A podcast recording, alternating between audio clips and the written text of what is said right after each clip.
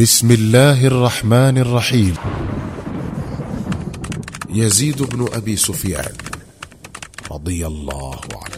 هذا فتى من أرفع فتيان قريش نسبا وأعزهم اما وابا وأغزرهم حجا وأكملهم فضلا مما جعل قومه يلقبونه بيزيد الخير. وقد كان يزيد الخير أو يزيد بن أبي سفيان. يوم بعث الرسول صلى الله عليه وسلم شابا في مقتبل العمر وكان جديرا بعقله الراجح ونظره الثاقب أن يقوداه إلى الإسلام ويرشداه إليه كما أرشد أخته أم المؤمنين رملة بنت أبي سفيان.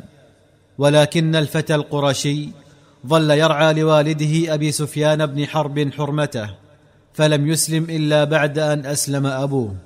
وكان ذلك في شهر رمضان من عام الفتح. سر الرسول الكريم صلى الله عليه وسلم بإسلام يزيد بن أبي سفيان لما كان يلمح فيه من مخايل الرجولة وشمائل المروءة ولما كان يتوقع أن يتحقق على يديه من الخير للإسلام والمسلمين. وقد بالغ الرسول صلوات الله وسلامه عليه في إكرامه بعد غزوة حنين. فأعطاه مائه من الإبل وأمر له بأربعين أوقية من الفضة وزنها له بلال الحبشي ودفعها إليه. ولما آلت الخلافة إلى الصديق رضي الله عنه لم يخف عليه ما يتمتع به الفارس الأموي من قوة الشكيمة وصدق العزيمة ورجاحة العقل وعمق الإيمان. فقرر أن يضع هذه الطاقات الفذة في خدمة الإسلام والمسلمين. لكن الصديق رضوان الله عليه كان يخشى على الفتى القرشي من نزوات الرئاسة ويخاف عليه من غرور القيادة فاستدعاه وقال له يا يزيد إنك شاب تذكر بخير ظهر في فعالك وقد أردت أن أبلوك فأنظر كيف أنت وكيف ولايتك فإن أحسنت زدتك وإن أسأت عزلتك وعليك يا يزيد بتقوى الله فإنه يرى من باطنك مثل الذي يرى من ظاهرك. وإذا قدمت على جندك فأحسن صحبتهم وابدأهم بالخير وعدهم إياه. وإذا وعظتهم فأوجز فإن كثير الكلام ينسي بعضه بعضا. وأصلح نفسك يصلح لك الناس وصل الصلوات لأوقاتها بإتمام ركوعها وسجودها والتخشع فيها. وإذا قدم عليك رسل عدوك فأكرمهم وأقلل لبثهم عندك حتى يخرجوا من عسكرك وهم جاهلون به. ولا ترينهم فيروا خللك ويعلموا علمك وأنزلهم في ثروة عسكرك وامنع من قبلك من محادثتهم وكن أنت المتولي لكلامهم ولا تجعل سرك لعلانيتك فيخلط أمرك. ثم قال ليزيد وإذا استشرت فاصدق الحديث تصدق المشورة ولا تخزن عن المشير خبرك فتؤتى من قبل نفسك. واسمر في الليل مع أصحابك تأتك الأخبار وتنكشف عندك الأستار.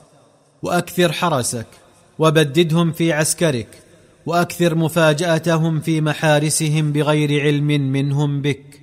فمن وجدته غفل عن محرسه فأحسن أدبه وعاقبه في غير إفراط وأعقب بينهم بالليل واجعل النوبة الأولى أطول من الأخيرة فإنها أيسرهما لقربها من النهار. ولا تخف من عقوبة المستحق ولا تلجن فيها ولا تسرع إليها. ولا تغفل عن أهل عسكرك فتفسده ولا تتجسس عليهم فتفضحهم ولا تكشف الناس عن أسرارهم. واكتف بعلانيتهم.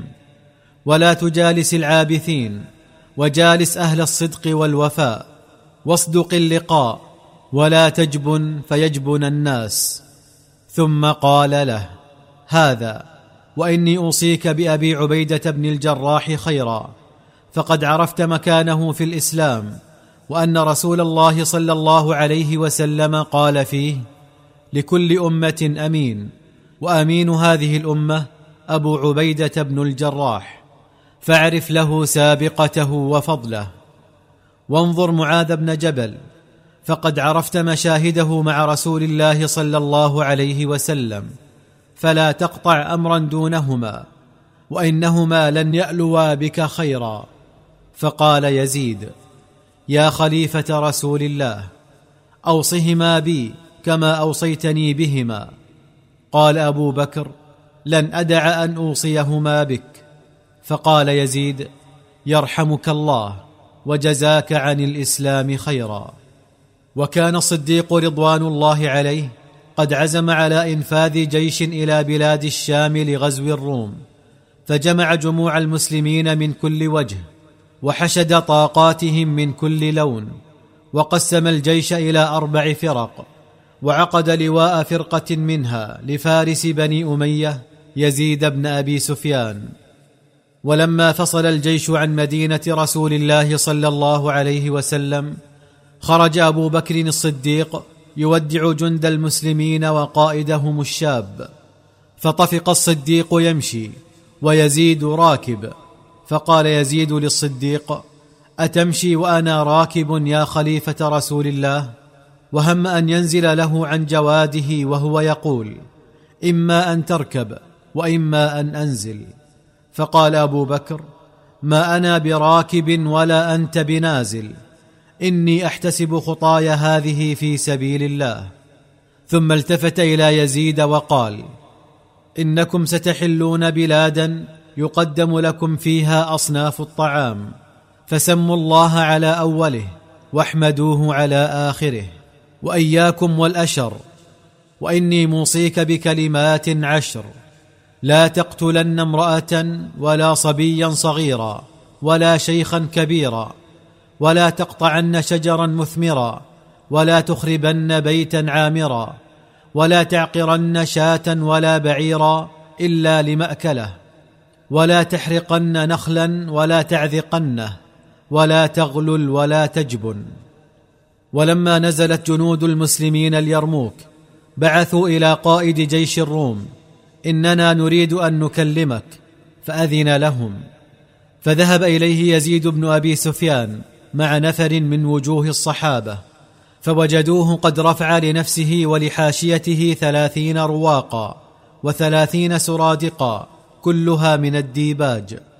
فلما انتهوا إليها أبى يزيد ومن معه أن يدخلوها. وقالوا إنا لا نستحل الحرير فاخرج إلينا. فنزل عند رغبتهم وحدثوه وحدثهم فلم ينتهوا إلى شيء. ثم التقت الفئتان على أرض اليرموك فئة قليلة مسلحة بالإيمان وفئة كثيرة مثقلة بالكفر والعصيان. فأقبل أبو سفيان وكان شيخا فانيا أقبل على ابنه يزيد وقال يا بني عليك بتقوى الله والصبر فإنه ليس رجل في هذا المكان من المسلمين إلا محفوفا بالقتل. فكيف بك وبأشباهك ممن ولوا أمور المسلمين؟ فاتق الله يا بني وأكرم نفسك ولا يكونن أحد من أصحابك بأرغب منك في الأجر والصبر في الحرب ولا أجرأ على عدو الإسلام منك. فقال يزيد أفعل يا ابت إن شاء الله. ثم كر على جند الروم هو ومن معه كرة أزاحتهم عن أماكنهم. وكان يزيد كلما هدأ أو فتر يسمع شرحبيل بن حسنة يقول إن الله اشترى من المؤمنين أنفسهم وأموالهم بأن لهم الجنة. ثم يقول أين اشاروا أنفسهم لله ابتغاء مرضات ربهم؟ وأين المشتاقون إلى جوار الله في داره؟ فكان كلما سمع ذلك حمي واشتد حتى كتب الله لجنده النصر في أكبر معركة فاصلة عرفها تاريخ الإسلام إذ لم تقم بعدها للروم قائمة في ديار الشام. ظل يزيد بن أبي سفيان يتابع انتصاراته في ميادين الجهاد حتى فتح للمسلمين بيروت وصيداء. وما جاورهما من قرى لبنان. كان يزيد أفضل بني أبي سفيان وكان يقال له يزيد الخير